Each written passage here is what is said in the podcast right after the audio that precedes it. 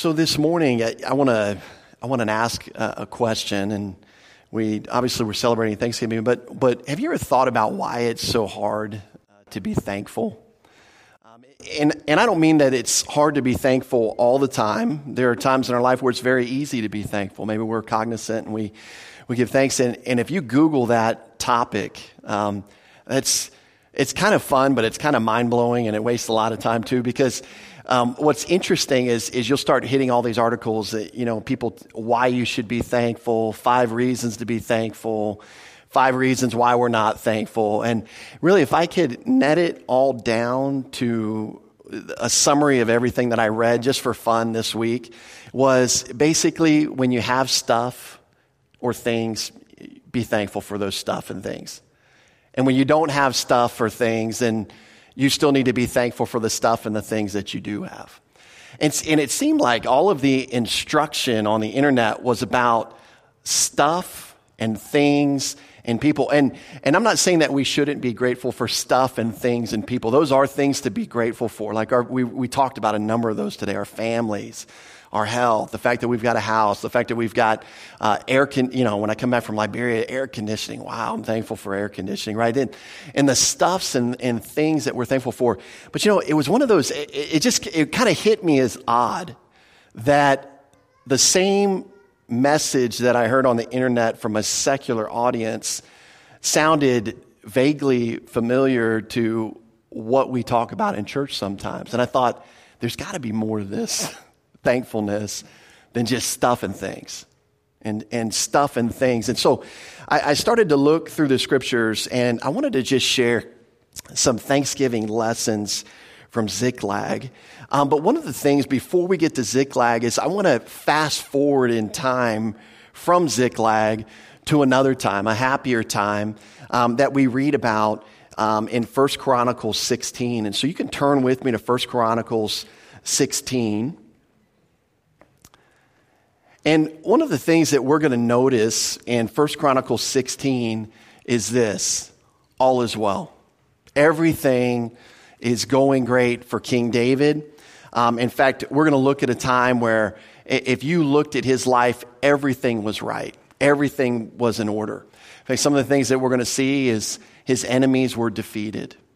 Wow, his enemies were defeated. He was at peace. His kingdom was finally established in Jerusalem. By the time we get to 1 Chronicles 16, his kingdom had been established in Jerusalem. He had just successfully transferred the ark to Jerusalem. Now, some of us say, well, so what's the big deal about that? But for the Jewish mind, that, that, that ark represented the very presence of God. And so that was big. David had just success, successfully transferred the ark back to Jerusalem. And as a result, David was bursting with thanksgiving. And see, everything was going well, and it's easy, it's an easy time to give thanks, but let's just read the text. First Chronicles 16, and we're going to read verses 1 through 12.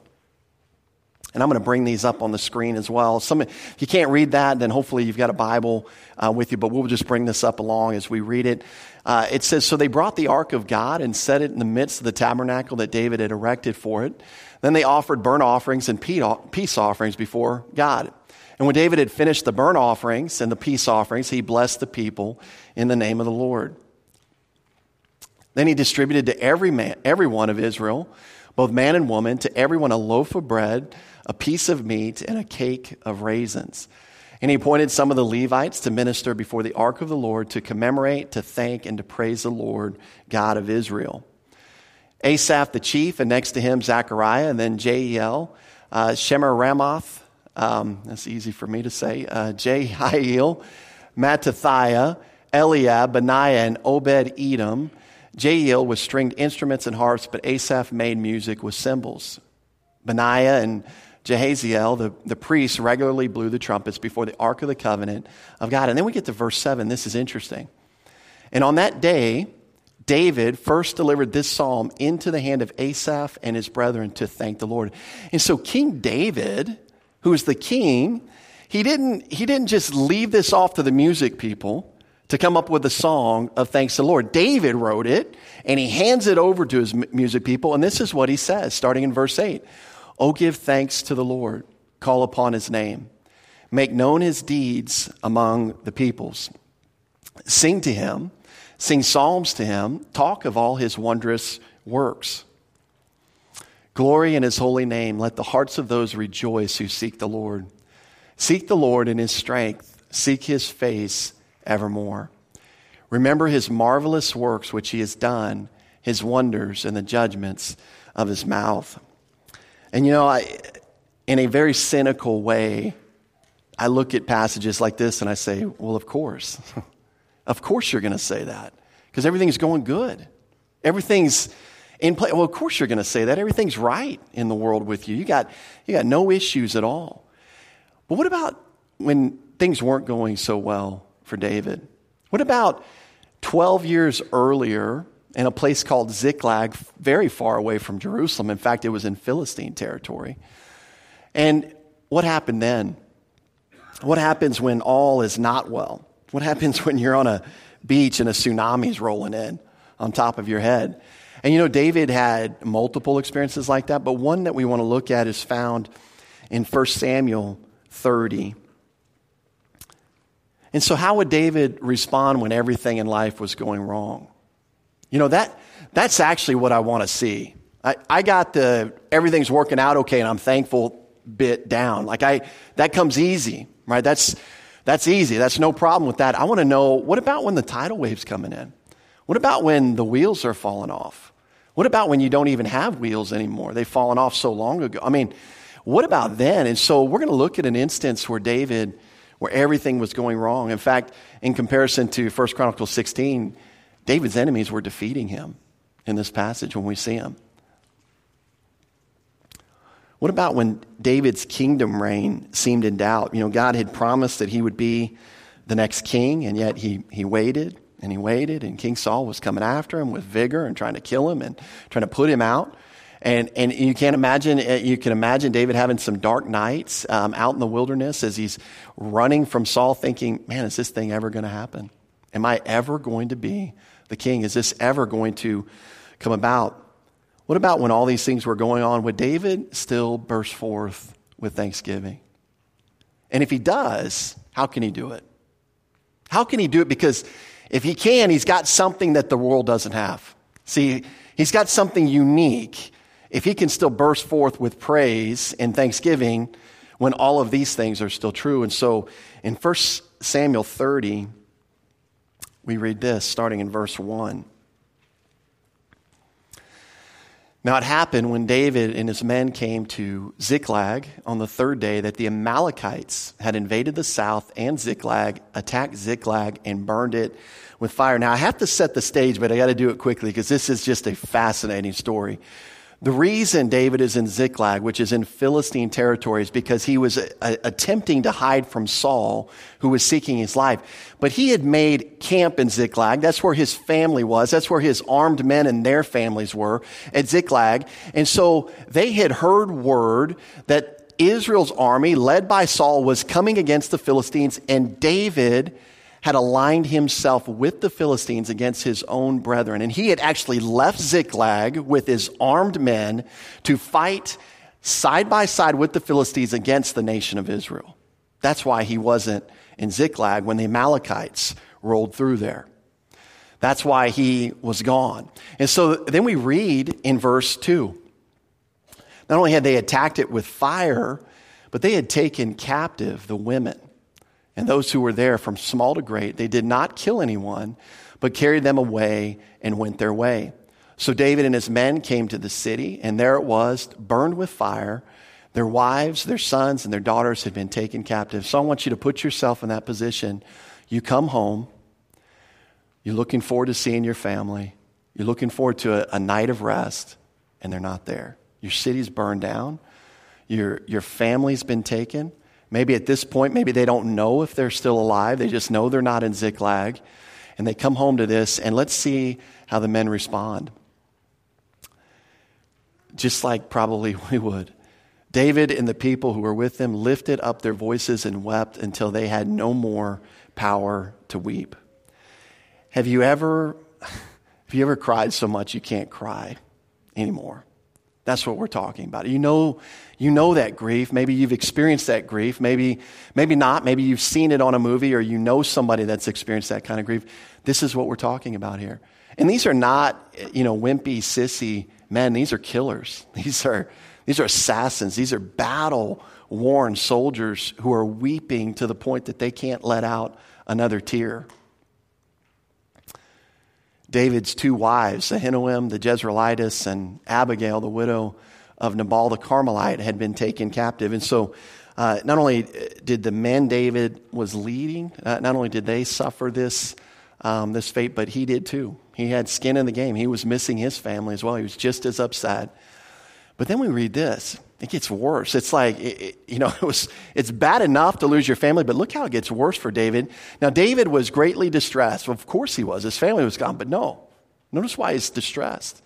For the people spoke of stoning him because the soul of all the people was grieved, every man for his sons and his daughters. You know, they came home, they saw the town burn, they saw their family gone, and they said, you know what, we're going to kill this guy because he's the one that let us out of here. So not only is David grieving the loss of his family, but now he's got mutiny coming after him. And I want you to notice that last phrase. But David strengthened himself in the Lord his God. See, and so when you jump forward 12 years to Jerusalem and things are going well, David has taken with him this experience, this, this lesson that he's learned in Ziklag. And, and you're going to notice that David uh, is not taking comfort in devising a plan yet to get his family back. That's not where his comfort is. That's not where he's strengthening himself. He's not getting his top military generals and say, hey, okay, guys, just give me a few minutes. Don't stone me. Let's make a plan. Let's go get these folks back. No, no. David strengthened himself in the Lord his God. And see, the secret I believe David found in Ziklag is, is to know where true thankfulness actually resides. And it's not in things, and it's not in stuff, and, and ultimately, it's not in people necessarily. It's in the person of the Lord Jesus Christ, it's in the person of God. And so, it, you know, one of the things that we want to do is we want to observe 1 Chronicles 16 again. Because I want you to notice now that we have that perspective, I want you to notice the, the song of thanksgiving he wrote in 1 Chronicles 16, 8 through 12. And I've got it all up here, but let's just take it a phrase at a time. He says, Oh, give thanks to the Lord. Notice it's not give thanks to the Lord for our stuff, it's give thanks to the Lord. Sing to Him, not, not just sing to sing. Right? There's, a, there's an intentionality about this. And what we're going to see throughout this psalm of this thanksgiving that he wrote, it's all about God.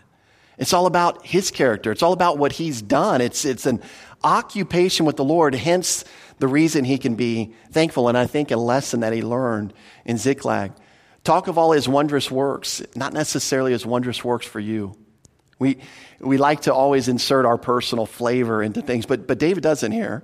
It's okay. I'm grateful for his work for me, especially his work on the cross for me that makes a, a, a, way for me to go to heaven uh, that I don't deserve, to have my sins forgiven, which I don't deserve. That's grace. I am thankful for the works he's done for me, but notice Davis's, David's focus here. It's, it's, he's just praising him for his wondrous works. It's, it's an occupation of praise and thanksgiving with God. Verse 10 glory in his holy name, not in our possessions.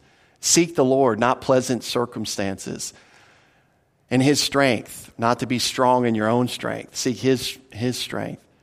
Seek his face, not just his blessings, right? It, sometimes we, we separate the blesser from the blessings, and we're okay if we just get the blessings. We don't really need the blesser necessarily. We just want the blessings. And so he's not talking about that. He's talking about seeking his face. And then he says, remember his marvelous works. Again, not necessarily just the works he has done for you. You know, as I thought about that, this verse has been shared a couple times this morning. Uh, George shared it. We've got it on the front of the bulletin. But it made me think of 1 Thessalonians 5:18. You see, as a Christian, we do have a secret about thankfulness. And, and it's right here. See, we, we can give thanks in all circumstances. That, that means, what that means is we put it in a different frame, is we don't have to have circumstances a certain way to be thankful. That's what I believe David learned in Ziklag. Is, is thankfulness is not just based on stuff, things, and people, but it's based on the unchanging nature and character of our God. Give thanks in all circumstances, for this is the will of God in Christ Jesus for you. Let's close with a word of prayer. Lord, I do thank you. As David wrote uh, there in 1 Chronicles 16, just, just thank you for who you are. Thank you for what you do. Uh, thankful for the plan of salvation as we've been studying uh, in the book of Romans, the way that you have not only devised the plan to save us from the penalty of sin, but uh, to save us from the power of sin, and then to one day save us from the very presence of sin. All things that we don't deserve. Uh, if we got what we deserve, we, we realize from the scriptures that each one of us would deserve hell. And yet, in, in your grace, you, in your work, you are able to offer us something we don't deserve uh, eternity with you, forgiveness of sins, fellowship on a daily basis. All of these things we are eternally grateful for. And so this week, Lord, as we take time uh, with our families to celebrate uh, the things that we're thankful for, may, may your person and your character and your works be at the forefront of our thinking. And it's in Jesus' name that we pray. Amen.